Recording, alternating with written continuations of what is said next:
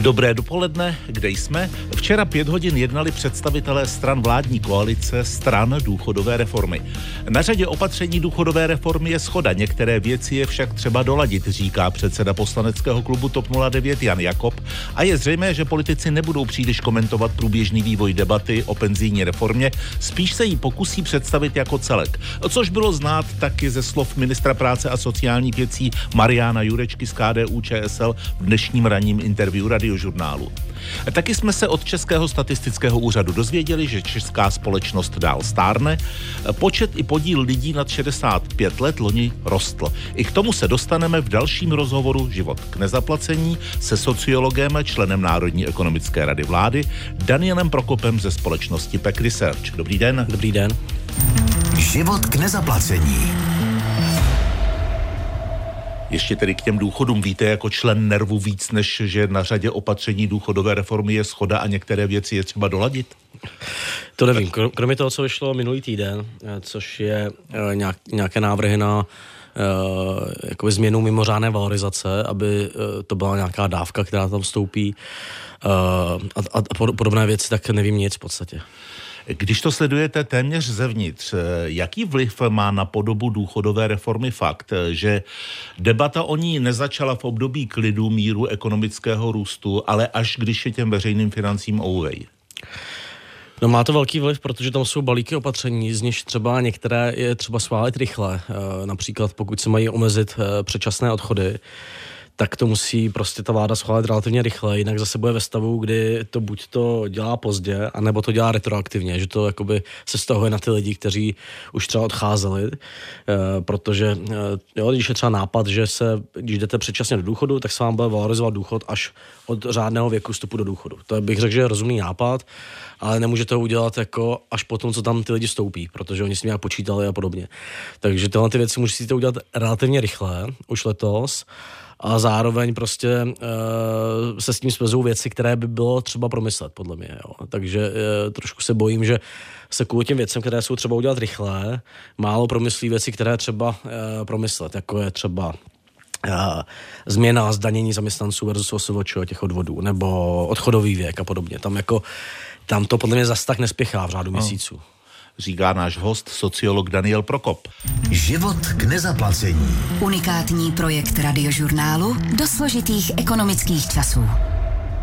Český statistický úřad zveřejnil aktuální hmm. údaje, eh, pokud přijmeme fakt, že jedním ze základních faktorů ovlivňujících ekonomický, sociální i politický vývoj státu nebo toho, kterého území je demografická skladba a vzorce chování jeho obyvatel, tak eh, ta čísla jsou určitě zajímavá i pro tu debatu o důchodové reformě, je to tak?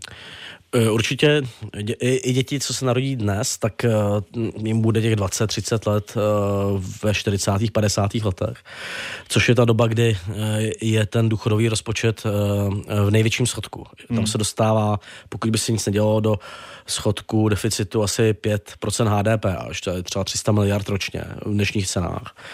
Takže ta dnešní porodnost už jakoby ovlivní tu, uh, tu výši toho schodku v té hmm. době, protože ty lidé už budou pracovat v té době, nebo nějaká část jejich, jo. Takže v těch 50. 60. letech prostě už uh, bude ten systém živen i těmi odvody dětí, kteři, kteří se narodí ne, dnes a musíme řešit uh, to, aby se rodiče nebáli mít děti, což zejména, zejména podle výzkumu závisí na dostupnosti služeb, jako jsou školky, dětská hmm. skupina a tak. To jsou opravdu jakoby Eh, relativně robustní studie třeba z Německa, že v obcích, kde se posílily školky, tak v těch obcích narostla porodnost víc než eh, ve zbytku Německa a podobně. Jako. Dá se už nějak interpretovat eh, ten fakt, který zveřejnili statistici, že loni se po 17 letech narodilo méně než 100 tisíc dětí. Bylo jich 99 834, nejméně tedy od roku 2004. Tak uh, já nejsem demograf a, a určitě by to interpretoval někdo přesně. Myslím si, že ta čísla jsou předběžná, ale Určitě jeden z vlivů bude to, že eh, samozřejmě ten počet narozených dětí závisí na tom, kolik je tam těch matek eh, v tom věku, kdy se rodí děti. Hmm. A e, byla kohorta matek, která se narodila v 70. 80. letech, kde bylo třeba 65 tisíc matek v jednom ročníku, protože v těch 70. 80. letech se narodilo 130 tisíc dětí ročně třeba. Naopak v 90. letech se rodilo kolem 90 tisíc dětí ročně, takže ty matky, které se narodily na začátku 90. let, no v polovině, tak těch je dneska 45 tisíc v ročníku, jo, což je obrovský rozdíl, který je asi jedním z důvodů hlavních eh, toho, že se rodí méně dětí, že tam přichází eh, prostě generace eh, kde je méně matek nebo rodičů v tom rodičovském věku kolem 30 let. Druhá Druhý důvod bude to, že, že tam je jak se trošku předsunutá porodnost, byla relativně velká v roce 2021. Takže prostě asi ten covid měl, někdo se bál, že porodnost klesne, že se lidi budou bát ekonomiky, naopak v roce 2021 to znamená početí v roce 20 většinou, tak narostla eh, porodnost, takže tam asi trošku se předsunuly eh, některé jakoby, početí a, a porodnosti. No a tyhle vlivy se nějak spojily do toho, do toho nízkého počtu narozených dětí. Možná tam hraje roli, to si nejsem jist, už ta ekonomika, prostě v ekonomických krizích eh, porodnost často klesá. Nicméně to bych řekl, že ještě uvidíme možná v příštím roce, protože přece jenom eh, ty obavy velké začaly tak na konci roku 21, hmm. takže oni mohli do té porodnosti zasáhnout spíš tak na konci roku 22 až.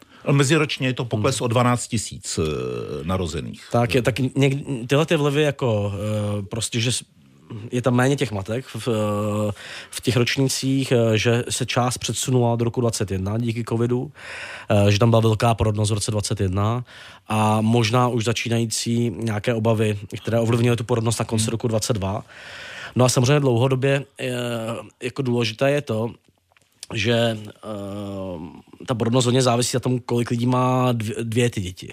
Jo, uh, takové to, uh, že nemáte ani jedno, to samozřejmě taky jako důležité, ale uh, hodně se rozhoduje s tím, jestli máte jedno nebo dvě.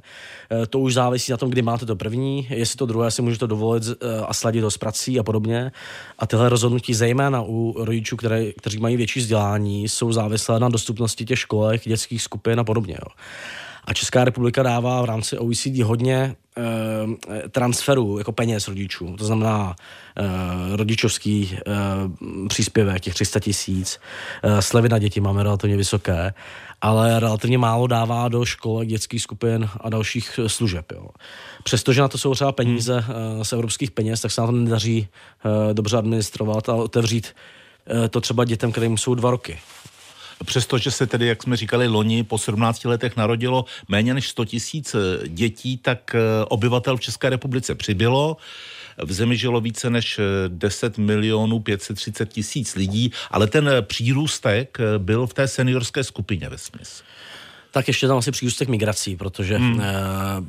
Jo, a na to se taky musíme připravit, že Česká republika bude závislá, a i ten důchodový systém bude závislý na migraci a musíme ji prostě dobře využít. Jo. Musíme uh, mít tu migrační politiku a politiku na trhu práce udělanou tak, aby ty lidi pracovali uh, v těch nejlepších možných profesích, na kterou mají kvalifikaci. Aby nebylo takové... Což to, se že, pořád neděje. Jako, eh, on, vždycky je to problém. V každé zemi je to trochu problém, že ty lidé začínají na nějaké nižší pozici často. Ale musíte s tím něco dělat. Musíte sledovat, jestli jo, ten doktor, když to teda přeženu, doktor pracuje někde prostě u pásu, a snažit se ho dostat do těch pozic, kde má pracovat, to znamená v té nemocnici jo, a učit ho jazyk a tak. A tohle to třeba u těch eh, ukrajinských uprchlíků se zatím moc nedaří. Eh, dostat je z těch eh, nízko kvalifikovaných pozic hmm. do těch dobře kvalifikovaných. No a to má taky potom jako důsledek v tom, že oni i do toho důchodového rozpočtu odvádí relativně méně peněz, často pracují na nějaké dohody, jo, takže v té migrační politice se musíme snažit je zařadit ty cizince a e, i uprchlíky e, do té ekonomiky efektivně nějak. Dobrá zpráva je, že podle statistiků se za minulý rok výrazně prodloužila taky průměrná délka života, což může být ale dáno tím, že ta covidová pandemie zeslábla. No to asi je návrat uh, po té covidové pandemii. Hostem radiožurnálu a Českého rozhlasu Plus je sociolog Daniel Prokop ze společnosti PEC Research. Život k nezaplacení. Závěr nové zprávy mezivládního panelu pro změnu klimatu je, že stále ještě pro zmírnění změny klimatu lidstvo nedělá dost. Planeta Země prý dosáhne úrovně kritického globálního oteplení o 1,5 stupně Celzia proti hodnotám před průmyslovou revolucí už v příštím desetiletí. Eh, připomeňme, Danieli, ten náš společný projekt rozdělení klimatem, který přinesl zajímavá data. Jaký mají vlastně Češi k té klimatické změně a roli v ní eh, postoj? My jsme to zkoumali před eh, dvěma lety zhruba. Zajímavé je, že ten výzkum upozorňoval na řadu problémů, které reálně přišly v tomhle roce. Například jsme upozorňovali tenkrát na to, že eh, ta úspornost eh, bytů a domů té nižší, chudší třídy hmm. české je tak špatná, že když přijde výkyv ceny energií, tak tady prostě se posílí chudoba a ten stát se na to musí připravit. Eh, takže ono to, to nejsou nečekané krize, když sledujete prostě eh, ta data.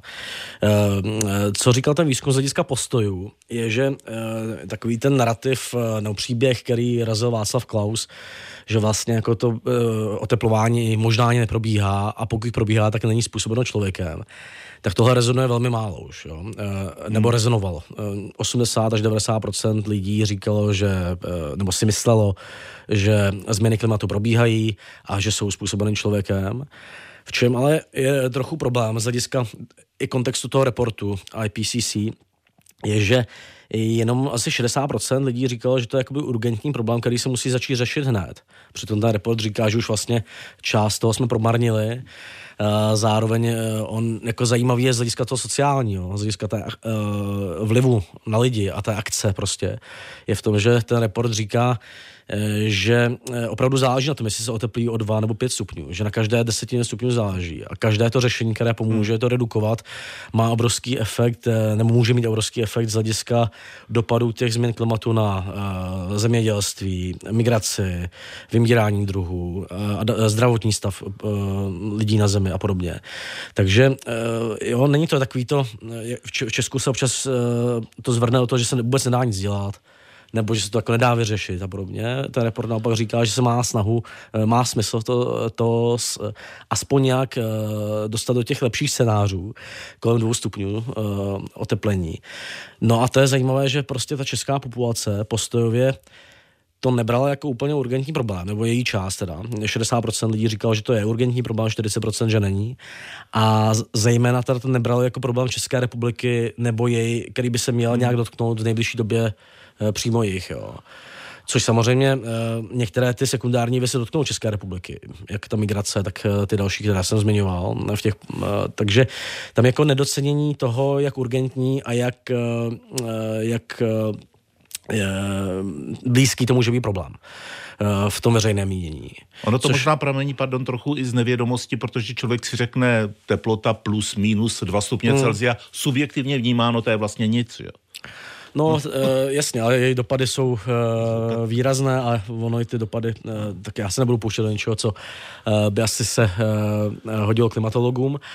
Nicméně, co jakoby potom je dů, co to rezultuje, je, že Češi hodně podporují taková ta řešení, která jsou pro ně jako nízkonákladová samozřejmě, no. jako dotace na zateplení a podobně, jakoby, tak to má velkou podporu.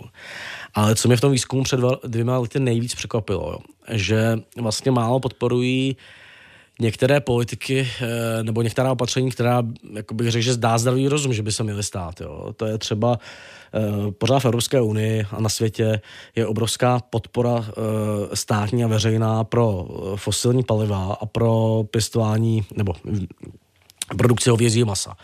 Což jsou to zemědělství a samozřejmě jako energetika jsou dva sektory, které zatěžují to klima velmi silně a v tom zemědělství je to hodně podle toho reportu IPCC a dalších eh, produkce hovězího masa. A e, tam pořád nejenom, že jakoby to není třeba zohledněno v daních, ale pořád je tam velká jakoby, veřejná podpora a dotace na, na tyhle dva subjekty nebo mm, na tyhle dva typy výroby.